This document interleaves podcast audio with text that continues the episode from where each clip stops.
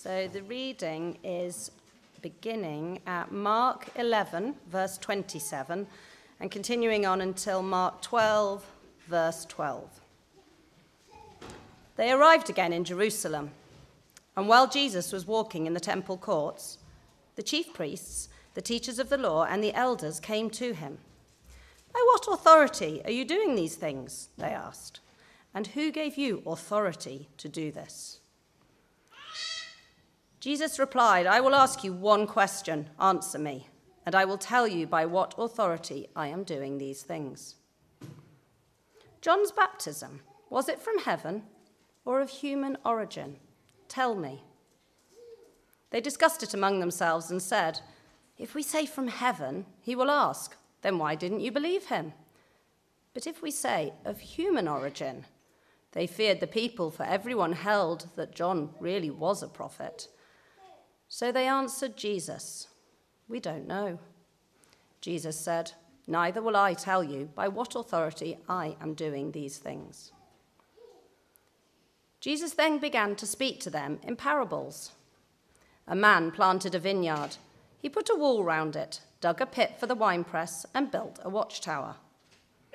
Then he rented the vineyard to some farmers and moved to another place. At harvest time, he sent a servant to the tenants to collect from them some of the fruit of the vineyard. But they seized him, beat him, and sent him away empty handed. Then he sent another servant to them. They struck this man on the head and treated him shamefully. He sent still another, and that one they killed. He sent many others. Some of them they beat, others they killed. He had one left to send a son whom he loved. He sent him last of all, saying, They will respect my son. But the tenants said to one another, This is the heir. Come, let's kill him, and the inheritance will be ours. So they took him and killed him and threw him out of the vineyard. What then will the owner of the vineyard do? He will come and kill the tenants and give the vineyard to others. Haven't you read this passage of Scripture? The stone the builders rejected has become the cornerstone. If the Lord has done this, it is marvelous in our eyes. Then the chief priests, the teachers of the law, and the elders looked for a way to arrest him, because they knew he had spoken the parable against them. But they were afraid of the crowd, so they left him and went away do take your seats and uh, grab your Bibles again from the passage that Vicky read for us. Uh, I'm going to pray as we focus our minds and our hearts on what we've just been hearing. Heavenly Father, we want to uh, re emphasize what we just sung that Jesus is Lord. Every knee will bow before him. And so we pray that right now, this morning, we would be doing just that. That we would be acknowledging who he is and being ready to live under his authority. In Jesus' name, amen. At the uh, Windsor Horse Show in 1991, there was lots of security guards. You know, the sort of people at the event who are sort of checking tickets, guarding certain areas, not letting people through, letting the right people through. Everything was going fine until uh, a lady tried to get in without a pass. And so the guard looks at her and says, he said later, she looked like some old dear who was lost. So he says from a distance, Sorry, love, you can't come in without a sticker. And she keeps going in. No, sorry, love, you can't get in without a sticker. And this uh, old dear replied, I think if you check, I will be allowed in. but as far as he was concerned, no sticker, no entry. And as he's coming closer, saying, Sorry, love, he finally gets up close, and you can imagine it was the Queen. Sorry, love, you can't come in without a sticker. I mean, she was very good about it, apparently, very gracious about it. Sort of, does having my face on all the stamps count as a sticker? I don't know. Uh, well, something a bit like that happens in our Bible passage today as, as Jesus is stopped and challenged about what he can and can't do, what he is and isn't authorized to do. Except it isn't an honest mistake. It isn't like that security guard who had no idea who he was dealing with. The people who challenge Jesus, they don't go, Oh my goodness, Jesus, I'm so sorry. I didn't realize it was you. You're the Lord. You can do whatever you want, obviously, as you were. No, they stare him down and continue to say, You don't have the authority to do this. Like recognizing the Queen and saying, I don't care who you are, love. If you haven't got a sticker, you're not coming in. Jesus makes massive claims. He makes massive claims, not just over them, but over us. Claims that he has authority over us and our lives, each of us. And so we've got to deal with that. Are we going to accept that authority and live with him as our authority? Or are we going to say to him, sorry, mate, I don't care who you are, you're not coming in here? Our passage starts off as Jesus' authority is challenged. Jesus' authority is challenged. Let's pick up from verse 27, Mark chapter 11, verse 27. It says, They arrived again in Jerusalem. And while Jesus was walking in the temple courts, the chief priests, the teachers of the law, and the elders came to him. By what authority are you doing these things? They asked. And who gave you the authority to do this? See, they're challenging him, they're challenging his authority. And and you can understand why to a certain degree. The day before this happened, Jesus had cleared out the temple. He'd flipped over all the furniture. He'd kicked everybody out. And worse than that was what he was saying. He was saying, This place is being run very, very badly. It's been turned into a den of robbers. So you would sort of expect that the temple leaders might want to have a word with him the next time he comes in. He's being very disruptive. And so they challenge his authority. By what authority are you doing these things? Because we certainly didn't say you could do these things. And if we haven't okayed it, then it's not okay. These were the, the head honchos. They were part of the Sanhedrin. That's the highest legal body, the highest kind of council that there was. So you've got a 71 member council made up of representatives from three important groups chief priests, teachers of the law, and elders. These are important people. Chief priests, that's former high priests who now have a permanent job in the temple. Teachers of the law, these are the legal experts, these are the Bible scholars. Elders, those were respected members of the community, normally not ordained priests, not trained teachers, but important people in the community. And to have people from each of those groups come and quiz Jesus on this they are really taking this very seriously. This is a, a formal delegation coming to say, Who do you think you are? Who do you think you are? Waltzing into our temple and acting like you own the place. Can I see your license and registration, please? Jesus' authority is being challenged, isn't it? Now, he does seem like a troublemaker, and so kind of fair enough to check on him. But again, they're not being neutral in this. They aren't going, there's a bit of a thing happened yesterday. Can we? Could you step into the office and have a chat about it? It's nothing like that. They are threatened by him. They are threatened by him. He is criticizing them. And instead of engaging with that, say, okay, well, let's, let's talk about it, instead, they pull rank. They try to shut him down. They don't want to hear what he's come to say. Now, this was always going to happen. If you um, wanted to, you can flick back just a couple of pages to Mark chapter 8 verse 31, when Jesus said exactly what was going to happen. Jesus says, The Son of Man must suffer many things and be rejected by the elders, the chief priests, and the teachers of the law. And then he must be killed, and after three days rise again. So we know, Jesus knows, they all knew these are the baddies. They're, we're going to go there, and the respectable leaders of everything are going to kill me. That's what Jesus says. And so this is they're just doing exactly what he knew was going to happen. Chapter 11 again, up in verse 18, we saw this last week. Jesus curses the temple, and their response in verse 18, the chief priests and teachers of the law heard this and began looking for a way to kill him. So this isn't a genuine question. They're not saying, you know, I'm really sorry to be a pain. We're really genuinely interested in why you're doing this. I mean, have you, has God sent you to, to challenge us? They, they don't care about that. They just want rid of him. And over the next couple of passages we're going to look at, they challenge him again and again and again to discredit him. We're going to see they're going to try and get him on tax evasion next week. They're going to try and get him on this, try and get him on that. And this is their trap this week. By what authority?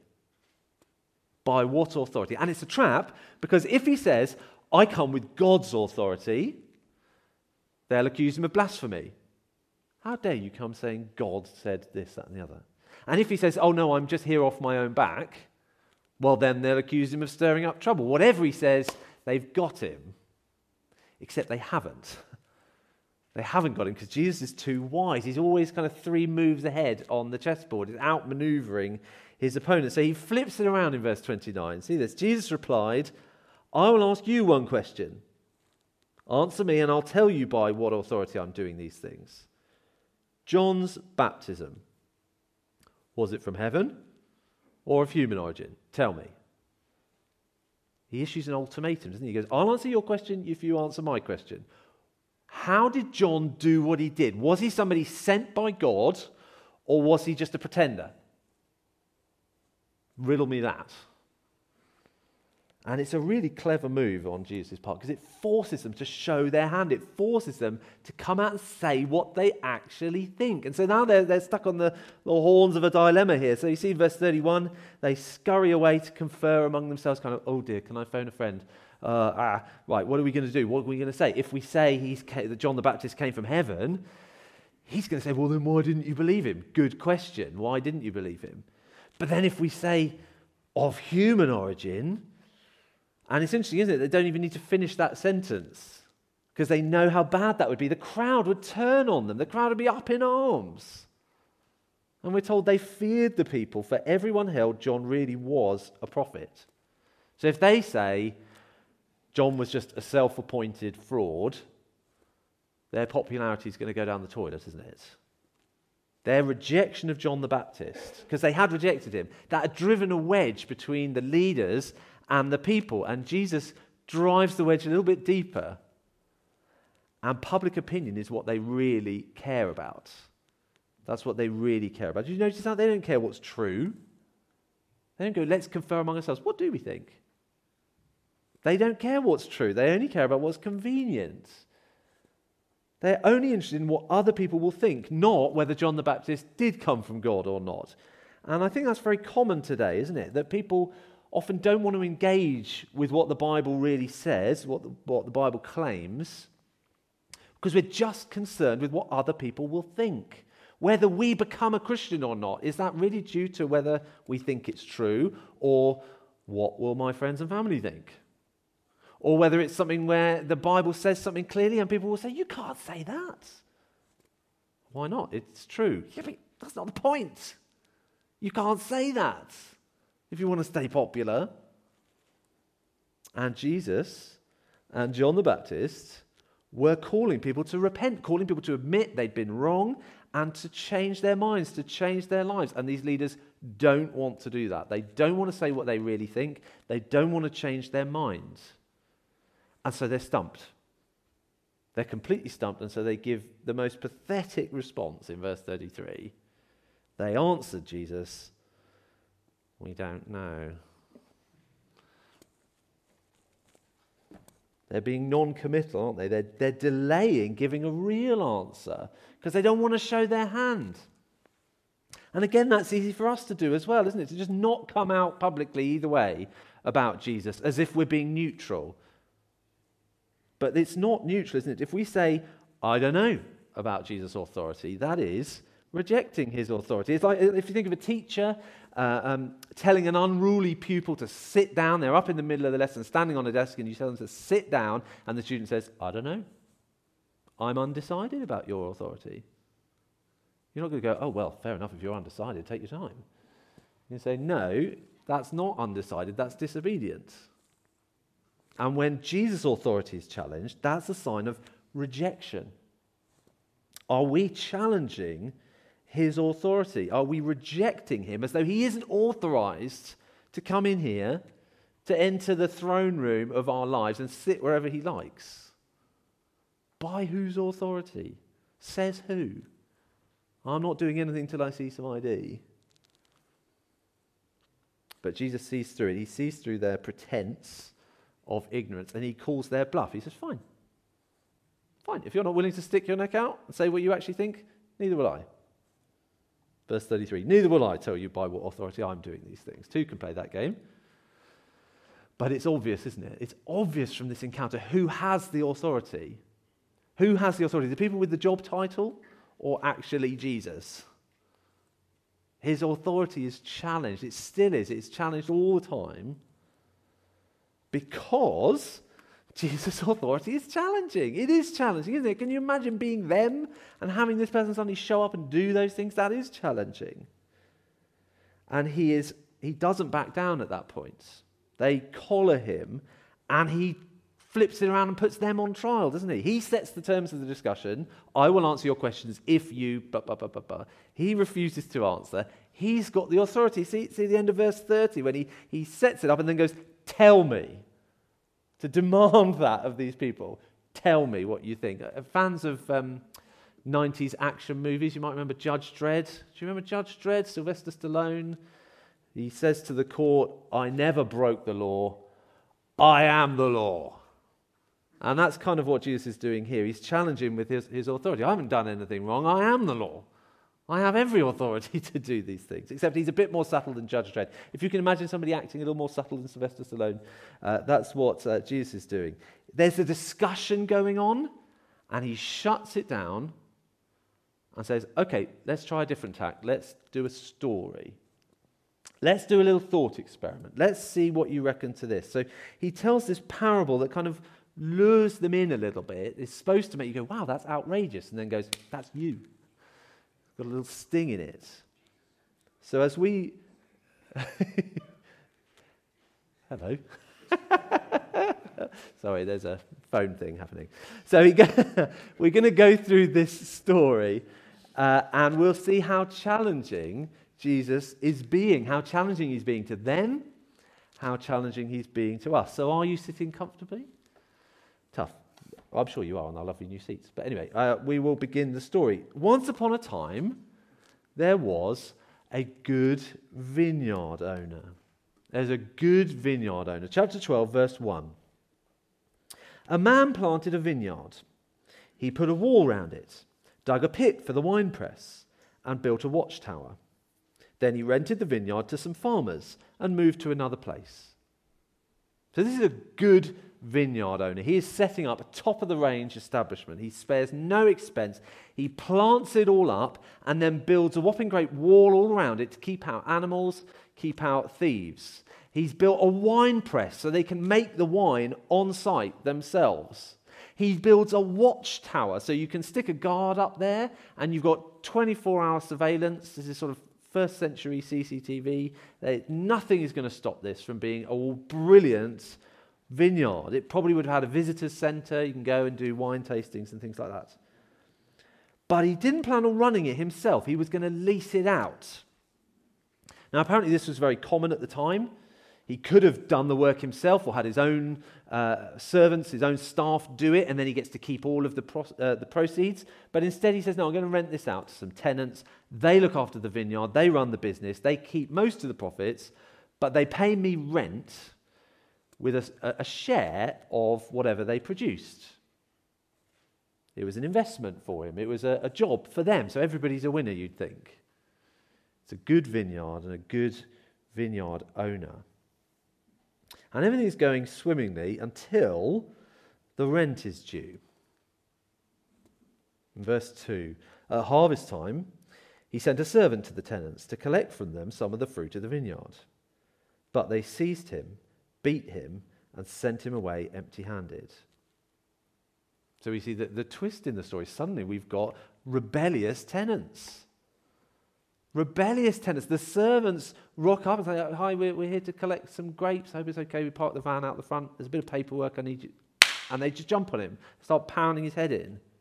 They won't hand over to the delivery man what they're supposed to give him. They've got no intention of fulfilling their contract. They have no intention of giving the owner what belongs to him. They want all the grapes, all the wine, all the money for themselves. It's every landlord's worst nightmare, isn't it? To have these rebellious tenants. I've seen a lot of this online recently, people attacking the very idea of renting a house. It's all exploiting us, eat the rich, refuse to pay. And that's kind of what these tenants are, are saying, isn't it? It might be his vineyard, but no, we're not giving him anything. So they beat the servant up and send him packing. The owner finds out, obviously, and we see then his patience. We see that he really is a good vineyard owner. Perhaps there's been a misunderstanding. So in verse 4, we read on Then he sent another servant to them. They struck this man on the head and treated him shamefully. Now, probably at this point, you'd say, right, let's get, let's get serious about this, whether that's send a, a formal letter of demand or whatever it is. Verse 5, he still sent another, and that one they killed. Assaulting, murdering people. People have been evicted for a lot less than that, haven't they? But this owner is almost unbelievably patient. He doesn't give up. We're told he sent many others. Some they beat, others they killed. It just gets worse and worse, more and more hostile and violent. But the owner persists in giving them more chances. Now, we don't know how long it went on for. Eventually, we get to verse 6. He had one left to send, a son whom he loved. He sent him last of all, saying, They will respect my son. So, fully aware of the risk, the son makes the journey with his father's authority to sort the mess out.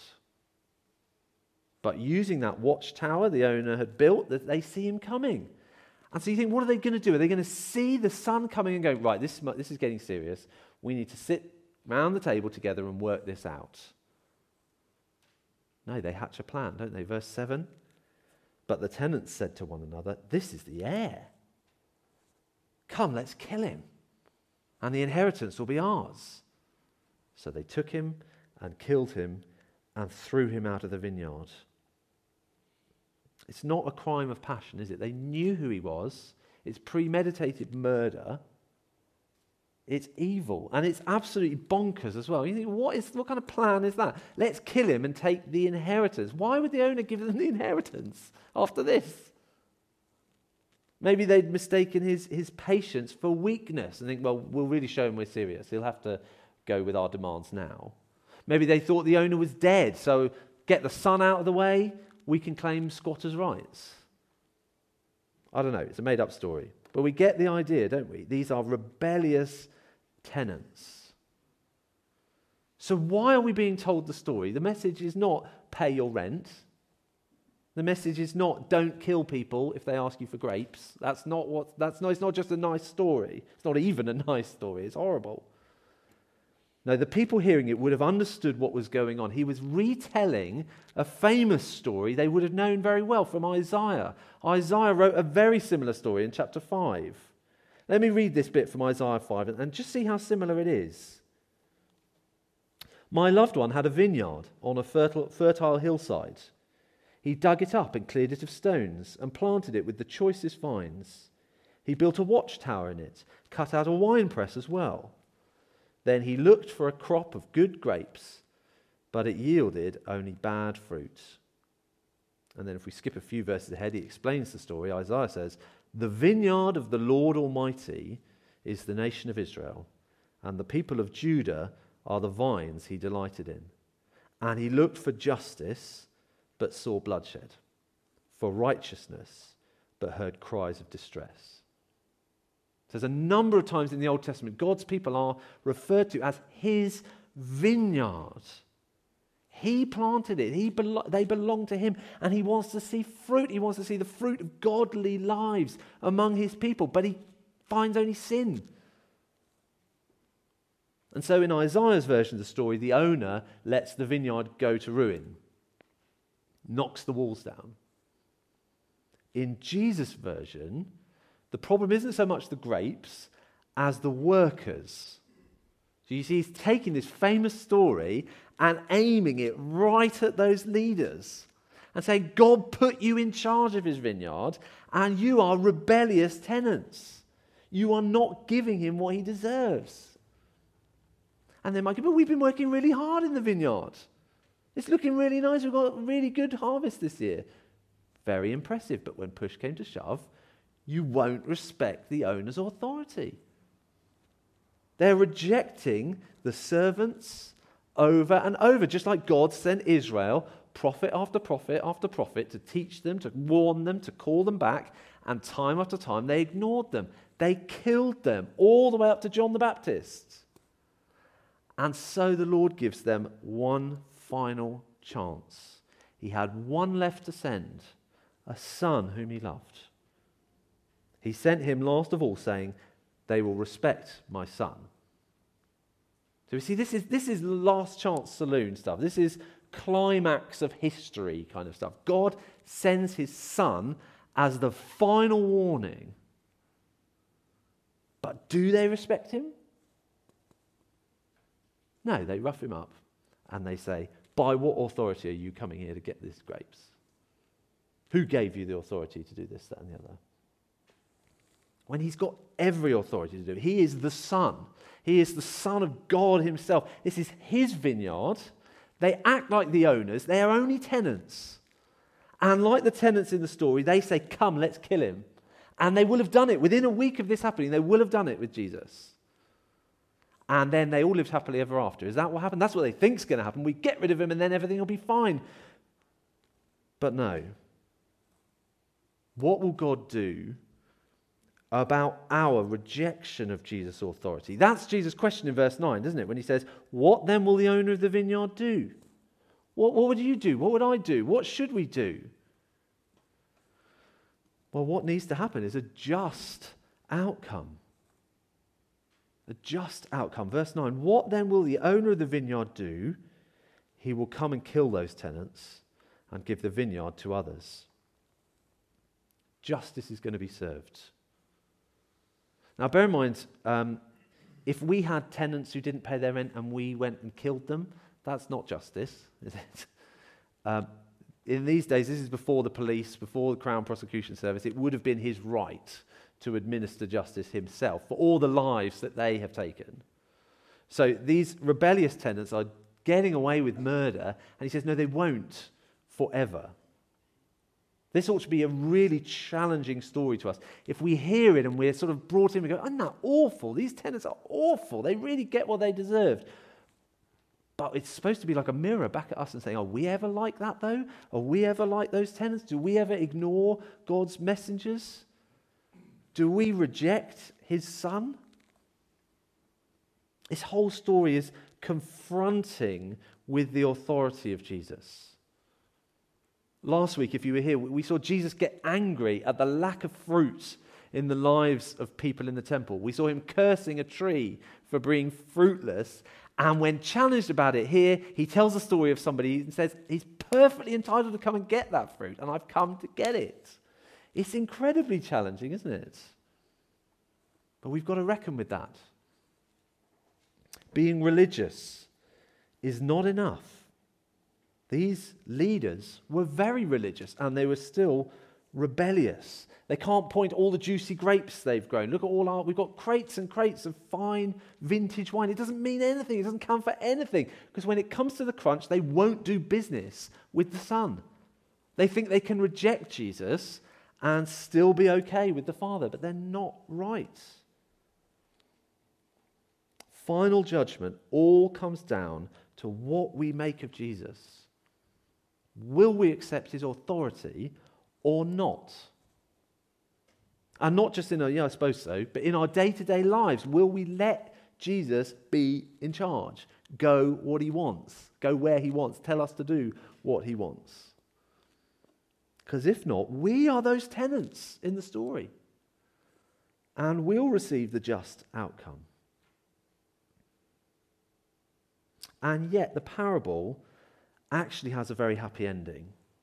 The, the vineyard isn't destroyed, it's not deserted.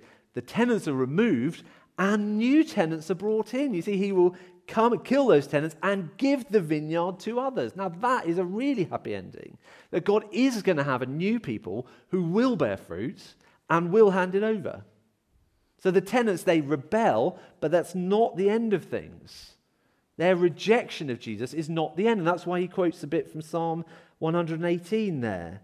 He says, The stone the builders rejected has become the cornerstone. The one that they've thrown aside, it's not just going to stay aside, it will take its rightful place. Jesus turns out to be the most important. He turns out to be the Son who was killed and God raised up to reign anyway. And so lots of people challenge his authority, but for those of us who accept his authority, we say, along with verse 11, the Lord has done this, and it is marvelous in our eyes. You can reject him all you like. We think it's marvelous. We think it's fantastic that, that we get to be his new people, that we get to be given the vineyard. We were outside, we had, it was nothing to do with us, and yet we're given it by him. Do we understand what this story is saying and the challenge of it? Jesus' first hearers understood it, and they did not think it was marvelous. Take a look at verse 12. It says, Then the chief priests, the teachers of the law, and the elders looked for a way to arrest him because they knew he'd spoken the parable against them. They understood it. As Mark Twain said, it ain't the parts of the Bible I can't understand that bother me, it's the parts I do understand. The leaders understand and they recognize he's talking about us. How dare you say that we are like that? We are nothing like that. If you're not careful, we're going to come and take you and kill you and throw you out of the vineyard. We're nothing like those people. They get together to get rid of the son. And it's only because of the crowd that they're afraid of that they don't do it there and then. So it's obvious. They read the story, they hear it, and go, I know who I'm supposed to be in this story. But what about us? When we hear that story, do we recognize ourselves in that? Who are we in it? And that comes down to will we accept Jesus' authority or not? We can take Jesus' question and, and apply it to us. Do we think Jesus came with God's authority or was it of human origin? And we can't say, oh, I don't know. We've got to answer the question. We mustn't rest till we know the answer. The owner was so patient, he sent his son to give one last chance. Don't squander that chance. And for those of us who have bowed to the authority of Jesus, isn't he marvelous? Isn't he fantastic? Isn't it wonderful that we get given the vineyard? It ought to make us want to live lives in His service, want to be delighted to give Him what's His, to hand over the fruit of obedience that He's got every right to ask for. Let's pray that we would do just that. Heavenly Father, we have been just reading very challenging words from Jesus. And we pray that you would help us to understand it we pray that you would help us to not, however, react like those leaders did, understanding it and going off in a huff. Instead, please would you help us to understand it, see ourselves in it, and change. Help us to stop challenging Jesus' authority and to accept it. We pray that if we've never done that before, that that would happen now. We pray that if we have nominally said, yes, Jesus is the authority, that increasingly we would live as though that's true and gladly give him what he deserves. And we ask this in Jesus' name for his glory. Amen.